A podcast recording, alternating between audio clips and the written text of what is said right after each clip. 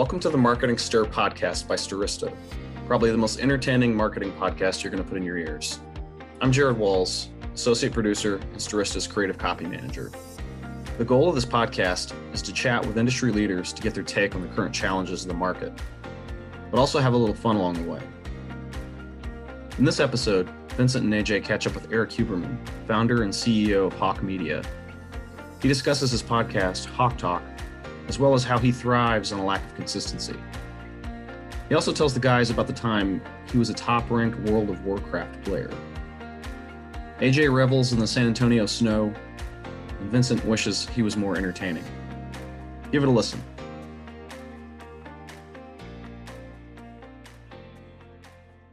Ladies and gentlemen, welcome. This is another episode of the Marketing Stir, or else why else would you be hearing my ridiculous voice and seeing my face?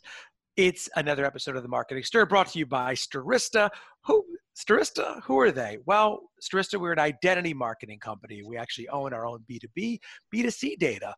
Customers, our amazing customers, utilize that data for marketing purposes to get new customers, email marketing. We have our own DSP. We own it. We don't farm it out. It's our own. We can execute media for you. Connected TV, OTT. I'll throw out 11 other acronyms at you, but you get the point. Email me at vincent@stirista.com. That is how confident I am in our services. I just gave the world-ish my email address. Oh, it's so great to be back, ladies and gentlemen. Also with me, as always, we ride shotgun together on this podcast journey, not in real life because he's in San Antonio. I'm in New York. Ladies and gentlemen, the San Antonio slugger, Mr. AJ Gupta. That's a new one, AJ. That's a new one. It's always new. So San Antonio slugger. Sometimes I'm afraid before the podcast. Thank you. Well, I can't keep coming up with new ones I don't know, because I was like San Antonio slugger. He's already the San Antonio slayer. Everybody knows that about him, but he's the San Antonio slugger in tennis, you know, the tennis champion of the under 40 league, right? And over 40. And over actually, 40. Over 18. Over 18. I'm like, what are you playing in the over 60 league? What are you secretly trying to get in there? No wonder why you're winning all these tournaments. Yeah, so it's been a crazy year here already. It actually snowed in Texas. So come on. For anybody who thought 2021 is going to be less exciting, especially in Texas, not so. That's crazy. What did you guys, it was like Armageddon there when it snowed? What happened? Yeah, I think some of the schools actually got canceled. I know all the Austin school districts shut down. It was panic all around. So, but I stayed calm and napped. So no worries. Yeah, the napper, our next guest, you may not know this yet, but our own CEO here, AJ, is a huge napper. He's a huge fan of the nap. Well, only on Saturday and Sunday, to be clear. Saturday, so, yeah. So. Saturday and Sunday. Okay, not during the day. You know, sometimes when I'm on a call with him, just chatting, he and I, he'll fall asleep. As entertaining as I think I am, I bore him still. I'm kidding. He's always on point here with me and the podcast. Speaking of on point, ladies and gentlemen, very excited to have this next guest on the podcast. He is a podcaster himself. Hawke Talk. Check it out, ladies and gentlemen. It's easy to remember. It rolls right off the tongue. Hawke Talk. You'll find out why it's called Hawke Talk in a moment. But ladies and gentlemen, we have the CEO and founder of Hawke Media, ladies and gentlemen, Erik Huberman. What's going on, Erik? Yeah, buddy. Thank you for having me. Happy to have you here, calling in from beautiful Santa Monica. I believe it's in California. It has Santa in front of it. Yep. It must be beautiful. I've always heard of it. I know it as the Santa Monica Pier. Isn't that from the movie The Lost Boys? There was like this, did they go to the Santa Monica Pier? I can't remember, but I'm sure they did. And yeah, that's down the street. Oh, that's awesome. Were you from California originally? Yeah, born down here. Grew up in a small town near Santa Barbara called Ojai. Oh, wow. That's awesome. But Erik, I want to get into immediately so tell people out there, you're the founder and CEO of Hawke Media. Tell us a little bit about Hawke Media. And then the second question there, I'd love to understand your role within the organization, obviously CEO and co-founder, but walk me through a day in the life. Sure. Yeah, so Hawke Media, basically an outsourced CMO, meaning chief marketing officer, and marketing team to companies. So we go into brands, identify where the holes are in their marketing strategy, and then spin up different experts all a la carte month to month. So it could be a Facebook marketer, an email marketer, a web designer, a fractional CMO. We've been around about 7 years. We have a little under 200 people at the company. We manage marketing for about 600 brands currently, anywhere from tiny startups through a bunch of Fortune 100s, a bunch of brands you guys would know, worked with Estée Lauder, Nike, Unilever, et cetera, Red Bull. And yeah, that's the core business. We also have a venture fund where we invest in marketing technology mostly. We have a capital arm where we actually give financing to companies trying to grow and scale. So give them loans to help them scale their businesses. And yeah, continue to build it out. So day in the life, for me, there's nothing consistent about it, which is by design.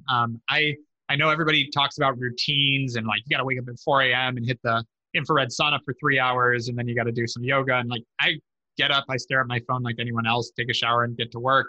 And what I do like is not having a consistent routine, which was frankly tough throughout the past year with COVID because that was a lot harder. I used to travel every week. Yeah, it's really identifying new opportunities for Hawke, trying it out. If it works, hiring someone to take it over and going from there. So I named the venture fund, the capital arm. We have an M&A practice where we're buying other agencies. We have the podcast. I'm writing a book.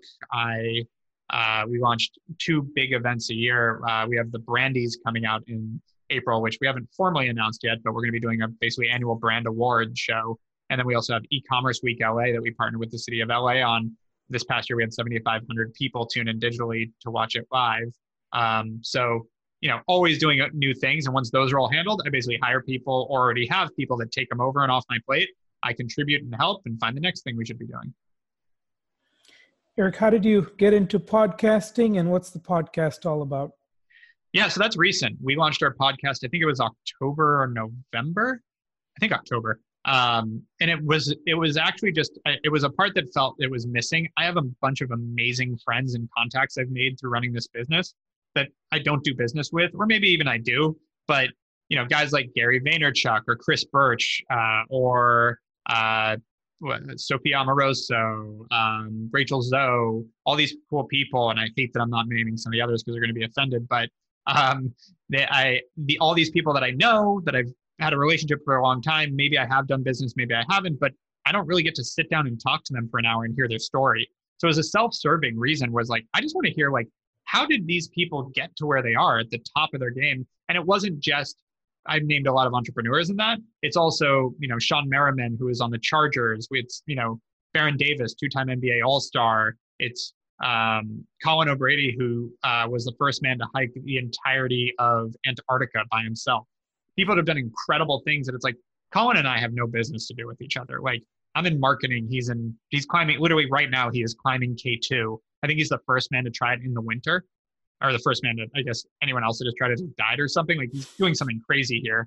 And so like, there's no business to be had. Maybe at some point we create a piece of content together, but I want to hear his life story. How the hell do you become a guy that decides to wake up and go across Antarctica? So that's where it started, was meeting all these fascinating people, wanting to hear more. They're not really like, he's a New York Times bestseller. Like he's not going to take time. I had dinner with him once, but like, I'm not going to sit down for an hour and just talk to him. But if I throw the name podcast in there, now they're willing to sit down and talk to me for an hour. So it's worked exactly how I hoped. And then let's distribute it and let an audience hear these cool stories too. Great. We had a similar idea when we started this podcast, Erik. So tell us about how at such a young age, you've gotten to know all of these kind of big names like Gary Vaynerchuk, and how did you start Hawke Media? Yeah, kind of separate stories, but although I was starting Hawke Media first because I think that probably is into it. So starting Hawke Media, I got out of school in 2008, went into real estate. The entire banking industry collapsed a weekend. That whole year, I made $350. I'm trying to make a really long story short. I ended up building over time 3 different e-commerce companies. First one was music. Built it for 2 years, got it profitable, hired a CEO to take over, then built 2 consecutive subscription e-commerce fashion companies. I sold each one. And so by, this is now 7.5 years ago, I'd built a reputation for myself of knowing how to build and scale e-commerce companies when it wasn't really, it was just starting to become a thing. And so I was one of the only free agents in LA that knew all about this and had all the credibility in the world, but was willing to advise for other brands. And so I started doing that. But then when it came time for them to execute on all the stuff I was advising on, it was always hard for them to hire people to actually do the work. It's hard to find good talent that understands digital and e-commerce. Plenty of people put it on their resume. Most of them, frankly, are full of shit. And then if you do accomplish to hire them, afford them, because good people are expensive, it's hard to do it yourself and operate in a vacuum because the industry changes so fast. You need that outside perspective, which is why every major company uses agencies. The problem is on the agency side, there's no barrier to entry in starting an agency, and 99% of them are full of shit. And the few that are any good tend to get really expensive, want long contracts, high minimums, and are really hard to work with. So I got frustrated. The original reason I started was just, I need a team that's going to help the clients I have. So I'm just going to hire a few people and start doing the work for them. And then from there, I realized like this was a bigger problem. Like accessibility to great marketing is a problem. Like people do not have access to great marketing talent and they get screwed over and over and over again. And so I wanted to fix that. So the mission statement we have is accessibility to great marketing for everyone. And we continue to build out on that moniker. That's an awesome story, Eric. We're talking to my man, Eric, 30 under 30 Forbes. I love that. And Eric, talk to us about, so what was, you know, let's go back to college, right? Wasn't so far off for you so long ago, but what did you study in college that, you know, A, first you were like, oh, I'm going to get into real estate. And then B, no, I'm going to build out e-commerce companies. What was your background? What did you study in college? I partied a lot. It was fun. Nice. Went to the University of Arizona. I grew up, as I mentioned, in a small town. My graduating class was 11 from my high school. Wow. So I wanted social. Like that was the number one priority. And not because I actually in high school wasn't a big drinker or anything. I wasn't that party kid in high school. I just I need to get out and meet people. Like academics came easy to me, thankfully. And so I didn't really have to go to class to get decent grades. I just picked stuff up really quick. So I went to have fun, and I look back at how I was freshman year. I was like most awkward, nerdy guy ever. Like I remember I even got called out for being a nerd, which I thought only happens in movies, but that actually happened to me. In college? Who calls someone a nerd in college? Yeah. That's weird. And it was, I'll never forget it. And I actually ran into the girl that did it. And it was I was on a math team and a guy someone called me to fix their computer. And I was like, oh, you just need to unplug your USB port and plug it back in, and I hang up. And this girl, sorority girl in my group, goes, oh my God, you are a nerd. And and then I remember this nice guy that I actually ended up doing business with, Frankie, goes, come on, he's not a nerd. We all know what a USB is. Was trying to defend me. And it was I remember this freshman year, fuck, I am that guy. But came into my own a little bit as we got through it. But I didn't go to class that much.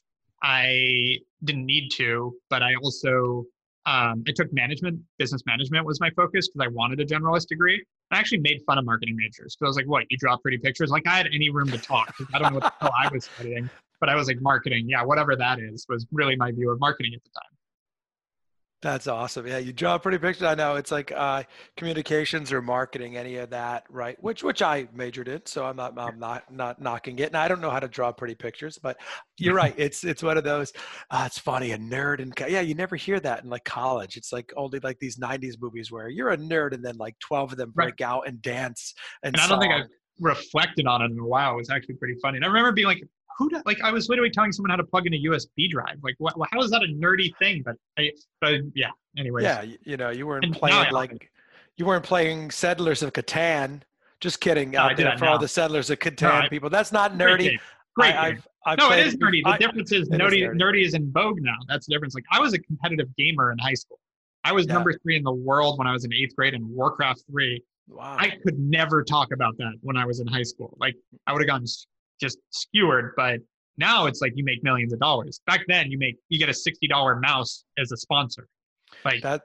That's crazy. Cause now I have small children, but not old enough now where some of my friends, and maybe AJ, this is, a little bit about this, people are watching people on YouTube play games, right? Yep. It's a whole 10-year-old sister concept. Yeah. I have a 10-year-old sister that watches incessantly and doesn't play the games. It's not it's kind of how we watch sports where it's I don't play football, but I watch football. Yeah. She legitimately doesn't play the games she's watching videos of, which I don't even get. Yeah. It's how we watch, oh, that's Peyton Manning. They're oh, that's Bill Dinkins. And he's the number 3. That's crazy. Wow. No. Well, let's go back also, Eric, Hawke Media, the name, where did the name come from? Yeah, I'm really trying to figure out a really creative lie around this so that I can have a better story. I have a personal hawk of my own. Yeah, like, exactly. I'm a bird watcher. Like I was on a mushroom trip and I had this vision quest. Like, yeah, need to figure that out. But what happened? I grew up in a small town. Red-tailed hawks were everywhere. The part that I don't normally share is like, I had like, my mom had a lot of hippie friends that decided when I was like, I always loved red-tailed hawks when I was like 6, 7, 8 years old. And they decided that was my spirit animal and used to tell me that, and that they were watching over me. And so I went to name my company and I was going to call it Growth Hacker Group. It was when growth hacking was just getting started. I was like, we're going to be the growth hackers. And thankfully, a guy that I'm still friends with that ran an agency that was originally one of my partners in terms of like, I would send him the business to do media buying. He's like, dude, I just signed Walmart as a client. They will never sign a contract that says hacker on it. Keep it simple. Don't go over the top, just something right up the middle that people think they might have heard of. I'm like, all right. And his company is called Lamarck Media. His name is Brian Shetsky. I talked to him yesterday. Still, this was 7.5 years ago. We're having this conversation. So I went home and got on GoDaddy and typing in different things. And I typed in hawk. I liked red-tailed hawks. And I had like, a scratch pad of like, what about this name and this name? And his name, he had media too. So I pulled from that and I called it, I tried Hawke Media without the E. It was taken. I own it now, but at that point, the white domain was taken. But with the E, I threw an E on it. And I was like, oh, that's not taken. And then I realized, so growing as a little kid, my mom taught me to tell people that my name is Erik with a K Huberman, because my name is Erik with a K. But I actually thought my last name was with a K. So I took those initials, Erik with a K Huberman, jumbled around, you have Hawke with an E. It's like, that's fun, and moved with it. That's cool. That is a cool story. Keep in mind, when I named it, it was just so I didn't call it like Huberman Consulting in case it turned into something, but it was just me.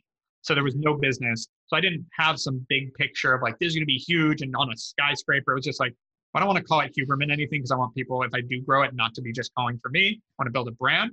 So leave that open. So that's where it came from. Erik, how did you get into investing, and what are some of the criteria you look for when investing in a company? Yeah, so got into it. So my dad's a big real estate investor and developer. So like investing in general, I've always been privy to and a witness to. And I put like my first chunk of money I made with Hawke cash flow wise into a piece of real estate. So that part is like in my lineage, but I always, in the beginning of this and even my last gig, I always vowed that I'd spend my time on risky things and growing things. And I'd put my money into conservative things like real estate. And so I got approached by two buddies of mine that had a newsletter that I was buying media from. And they're like, hey, we're going to pivot to e-commerce and we want to raise some money and we want you to be an investor. I told them like, hey, I don't invest in startups. I spend my time on that stuff. I don't want to put my money in. They're like, no. We're not asking. We're telling you you're going to invest. You just decide how much. And so I gave them $5,000, was like, at the time I was just getting started. I was like, that's enough that I won't miss it at the time, but let's try this out. And that company is called FabFitFun and is now worth about $3 billion. So that $5,000 is worth maybe close to $1 million. Which is insane. And so that took off very quickly. And so then I was like, oh, we should start looking at some of our clients and things like that. Maybe we should be a little more open to this. And so I put more money into BeautyCon, which I talked to the CEO today. COVID's been hard on BeautyCon, but it's like one of the biggest beauty conferences in the world. That turned into that. We invested in them when they were a $3 million company. And like just continued to perpetuate that. So we invested in 7 companies off the balance sheet. And then brought on a guy, actually, I think before we invested in all 7, brought on someone that was going to help us manage that portfolio, as well as we were doing a lot of sweat equity deals, meaning taking equity for services in what we did. And after about 6 months, he goes, hey, man, your cash investments are crushing it. You've done really well here. Your sweat equity deals are a waste of time because most of the companies willing to give us a bunch of equity to do some marketing aren't worth it. And like, if you co-found something, that's one thing. But if you're just jumping in and a company's already started and they go, be our agency, we'll give you 10%, bad sign for the company and their ambition. And so we should focus on maybe raising a fund. And that was a year and a half ago. So we started working on that. And fast forward, we haven't closed the fund completely yet, but we've raised most of the fund. We've invested in 9 companies. We just had our first exit of 5X in a year, mostly focused on marketing technology. The reason is similar to how you see, we talked about Rob Dyrdek, like how you see some of these guys invest. We have a platform now that we can deploy these on. So when I invested in PostScript, which is a great SMS marketing tool that's now like the #1 SMS partner to Shopify, we onboarded a bunch of our clients. We made it a service of ours because we believed in SMS marketing is why we invested. And to this day, I think we're close to 10% of their brands that are on that platform came through Hawke Media that we onboarded in our SMS service and then onboarded onto PostScript. So we were able to juice that company, make it much more valuable. They obviously are incredible as well. They ran with that. And have based, I think our value in that company is probably 15 times what we invested in. It's been a year and a half. So it's those kind of deals that we really like to do. Plus, we get access to really interesting consumer companies that would love to raise from us because of what we've built at Hawke Media, that we get access to deals that we always look at as well. Oh, pretty cool. So what's kind of some advice you have for people who are looking to start their own venture? Have an unfair advantage. Let me start with first off, because this is the biggest hurdle. 95% of people don't get past this. Just do it. Our number one core value at Hawke Media is get shit done, and meaning done, not meaning working. I don't care if you work hard. I really don't give a fuck. I have a 4-hour work week or a 50-hour work week or a 100-hour work week. None of that impresses me. And I've been a dick to people in the past. They're like, I'm working 100 hours a week. I'm like, good. That sounds like you're being an idiot. Like, delegate, hire. What the fuck are you doing? Why are you working? No, you're wrong. I've had many, many, many weeks that I've worked that long, but it's usually as I'm getting something ramped up to offload to someone else. Like, and then I have weeks that I can take off too. So like, if someone is just for years working 100 hours a week, it sounds like they're a bad operator. They don't know how to delegate and build structure, because then if they get sick or they get hit by a bus, it's over. You lose the workhorse that's working 100 hours a week and you're that critical to the business, you have no scalability whatsoever. So number one is just get shit done, work, move it forward, complete things, launch that business, get to market, stop overthinking things. That's, and have an unfair advantage is a really big thing. We look for that when we're investing. Sometimes we are that unfair advantage, meaning if we invest in a software company, we become their partner. We're now going to onboard them to 600 companies. We're that unfair advantage. But something that allows you to outpace your competitors and the other people that may have the same idea, because ideas are a dime a dozen. And usually when you come up with an idea, it's because of timing of things in the market. And someone else probably had the same kind of inkling because there's a lot of people in the world. So what's going to make it so that you can compete and execute it better than anyone else? That's important to look at, because there's so many people that know nothing about tech that think some app would change the world, but don't know how to execute it at all. I generally say, unless you have a co-founder you can trust to be that piece, don't do it.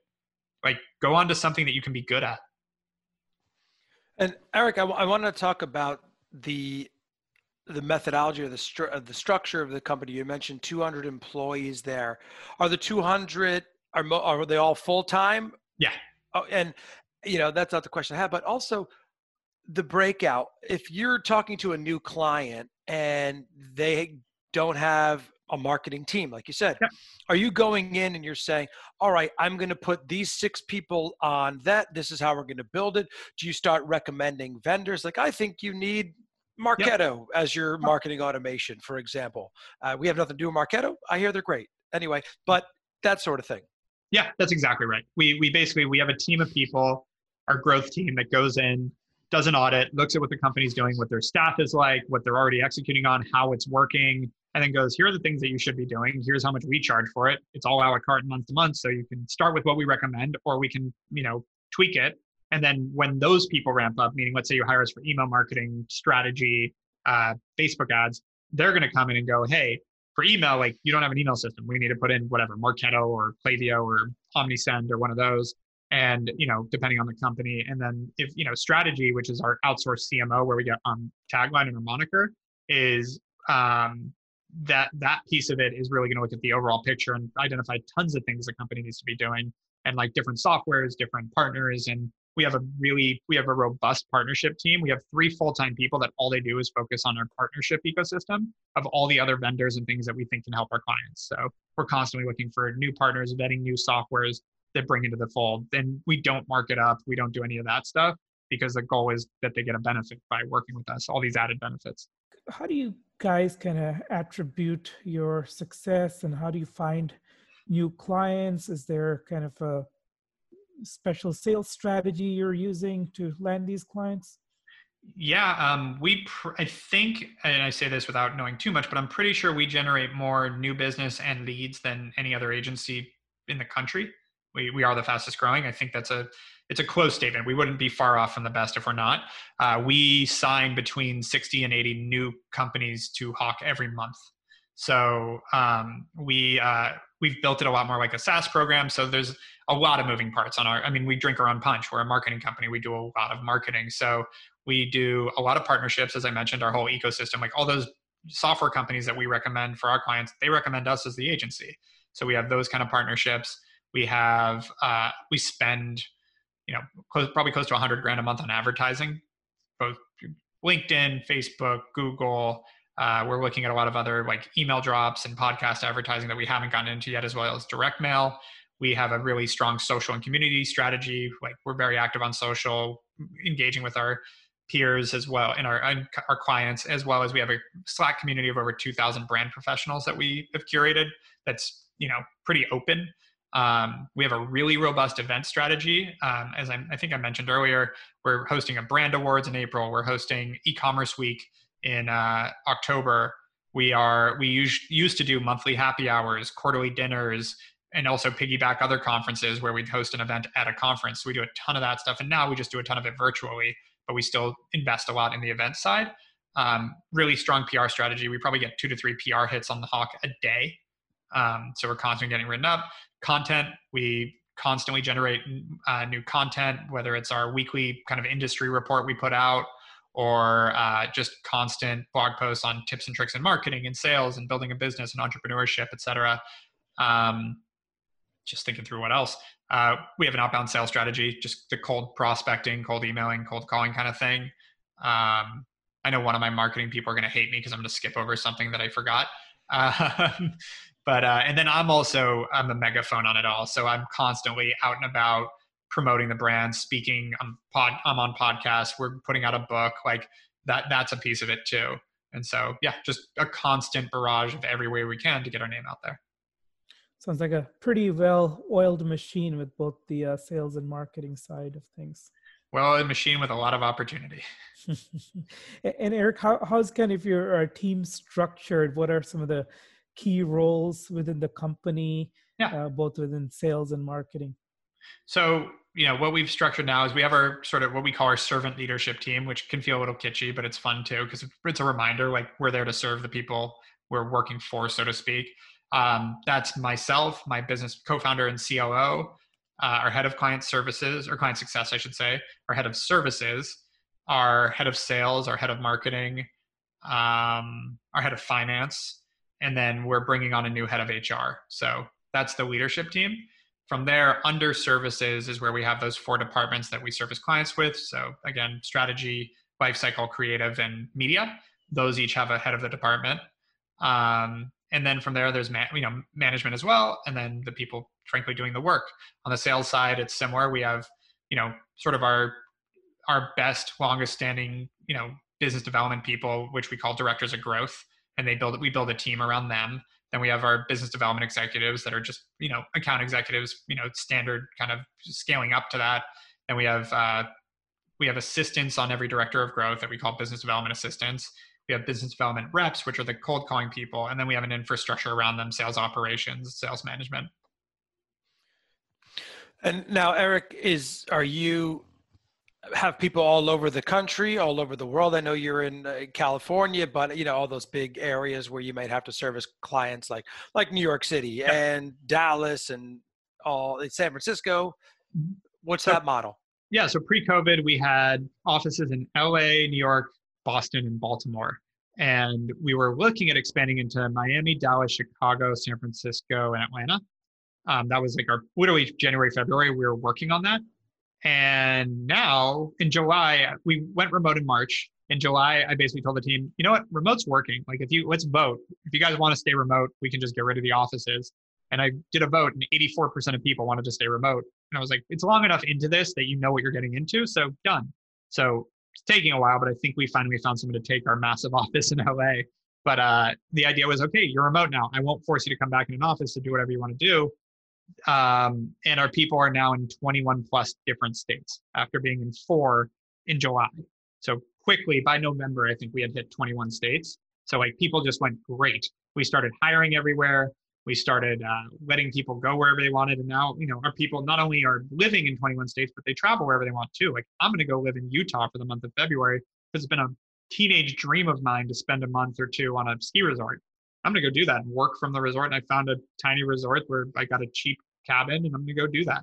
So yeah, it's really opened up a lot of fun opportunity. And so to answer your other part of the question, which is like clients do want to know that their people are down the street, even though it means nothing. And I've had this debate with a lot of entrepreneurs, and it's like, where's your insurance agent? Where's your lawyer? And where's your accountant? Oh, no shit, they're all in your city. When's the last time you were at any of their offices or saw them in person?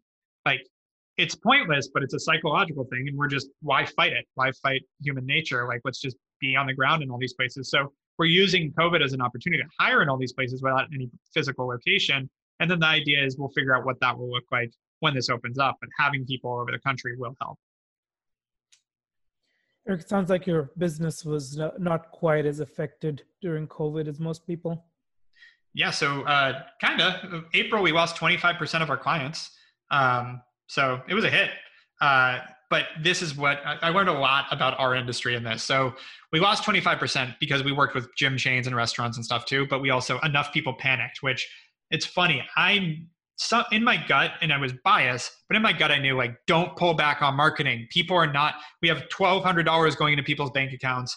No, most people are not losing their jobs. The people that you see this unemployment, these are all restaurant workers. These are all people that don't have discretionary income generally either. Not to disparage them. I'm just saying most of our clients were not relying on those workers to spend money. They're relying on everyone else that kept their jobs because they can work remote. And so we're like, we're talking about furniture brands and things like that. I'm like, do not cut your marketing spend. 75% of our clients listened to me and us, and our average client that stuck with us doubled their revenue in Q2 this year. It was insane because there was so much opportunity online, and that's our job. The companies that fired us either already had problems and that was an issue, or were scared and made decisions out of fear. And I don't know that many of them ever recovered, because you with digital, if you cut off your marketing, you're cutting off your oxygen. And so that was the big thing I learned about my industry. That was 6 years into our business. So 6 years I spent going, I don't think a recession will crush our business because we're a cost-effective solution, but it might. But if the whole world shuts down, we're screwed because we're month to month. Everyone can fire us overnight. I was kidding. I didn't think the whole fucking world could shut down, but it did. And so I was definitely in a little bit of panic mode that first week or two while we tried to triage. But then we realized that, again, we had lost 25% of our business. We were going to be a little underwater, but we did have a line of credit that we could go into a little debt if we needed to.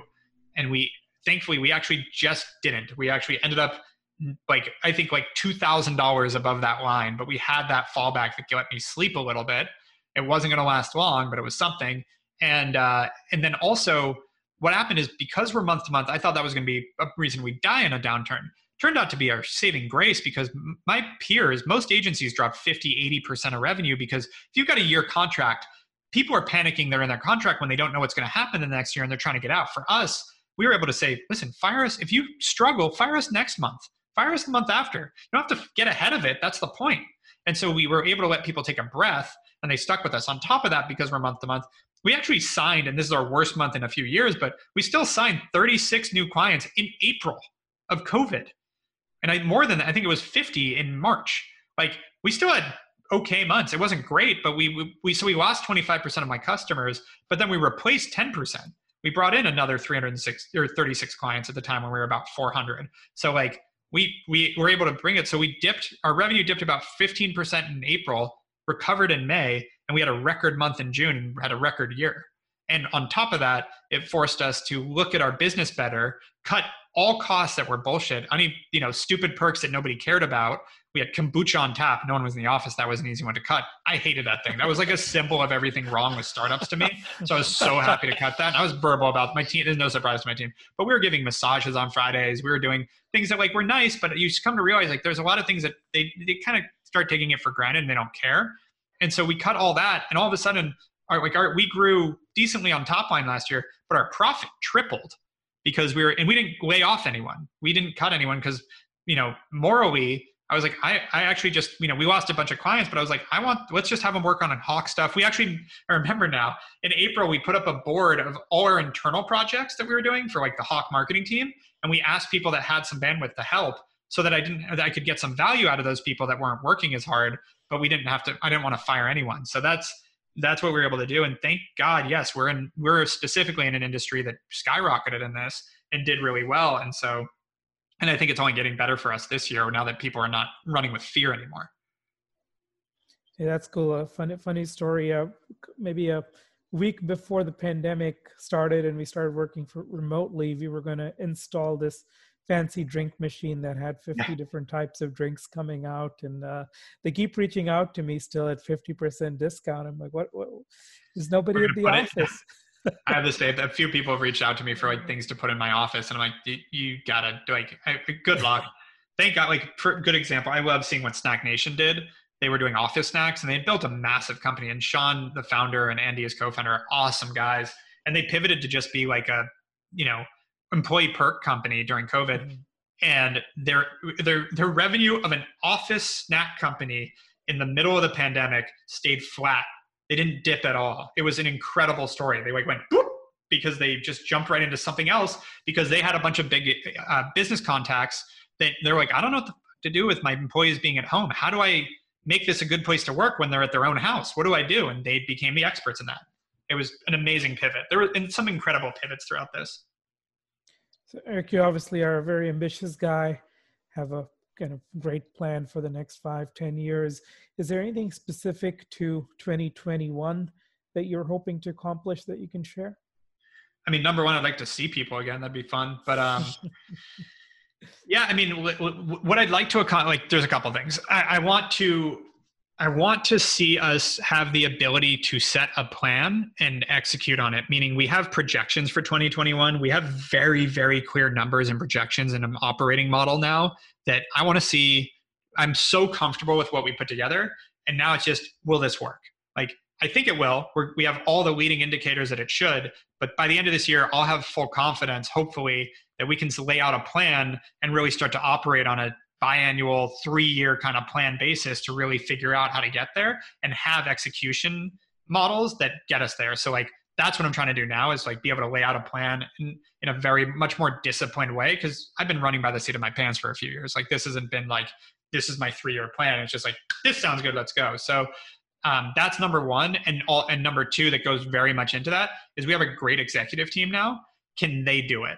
I want to be additive, not mandatory or necessary. So I want them to execute the plan. They can run with it. So I can go do other shit that complements it and adds to it. And I can be an X factor versus an executor. And so those two go hand in hand with this year is like, I want to know that my partner said it and then backpedaled because I wanted to make sure we didn't actually mean it. But he's like, we want Tony's my partner. Tony said, Erik and I want to be able to go to Cabo for 6 months, come back and the company's better. Not maintain, better. And so we're trying to figure out how do we enable our people, and it's on us as much as it's on them. We need to create an environment that enables them to do that. And so we're really trying to get them more comfortable with us, comfortable with pushback, comfortable with taking the reins. And I'm saying a lot of what would you do? Great, do that. Like, I'm not answering it. I'm not answering problems. I'm trying to not be the problem solver. And they're smart people. It's just more of a cultural thing that you get into where it's like, I'm the leader. So they're going to come to me and say, what do you want me to do?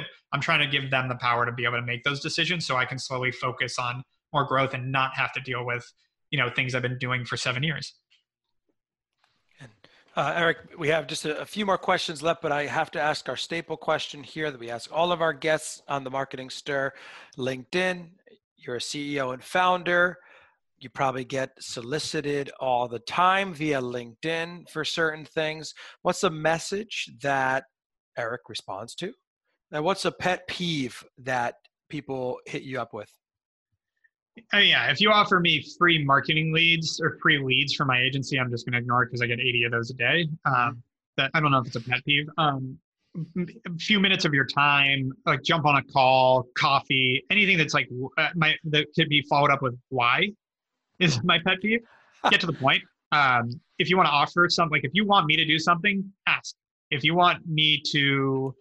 and also, I mean, the easiest way, this is no brainer, is like, if you can offer value to me in a real way, and don't tell me you have value for me, but actually offer it like, hey, I have a client that needs marketing help. Yeah, you're probably going to get my attention. Doesn't always have to be that way, but that's an easy one. If someone pings me and goes, I want to talk to you because we need to hire an agency, they're going to get an answer. Though I will say LinkedIn gets so bogged down and miss them sometimes, which is frustrating. But if it's not that, if you don't have that to offer, whatever it is, make sure that it actually solves something for me. Like people hit me up, like, I would love to show you my software. I'm not even going to take the time to find out what the hell it is because I don't have that kind of time. Like, tell me what it's solving for me, understand my problems, and I'm happy to take a look. But, you know, someone taking my time, and by the way, I do tons of mentoring, tons of, I'm a Clubhouse we were talking about before this is a great new platform that I've spent a ton of time answering like entrepreneurial questions. If it's quick, concise questions, I'm happy to answer it too. But asking for time, it's the luxury I don't have. So I'm not trying to be a dick. It's just I literally schedule myself 12 hours a day and there's no more. I have a wife that would get very angry if it became more. Yep. And no, that's good advice. It's the time aspect of it. So we like that. Erik, for fun, what do you like doing? My producers tell me you're training to be lethal. I'd love to learn more about that. I just love what that word means. Like that's like to understand more about that. Are you doing Antarctica as well? No. AJ's over here complaining about some sleet and you got friends doing Antarctica, you know? Yeah, I'll go right to the lethal thing. That was funny. No, a friend of mine married the guy that trained Keanu Reeves to be John Wick.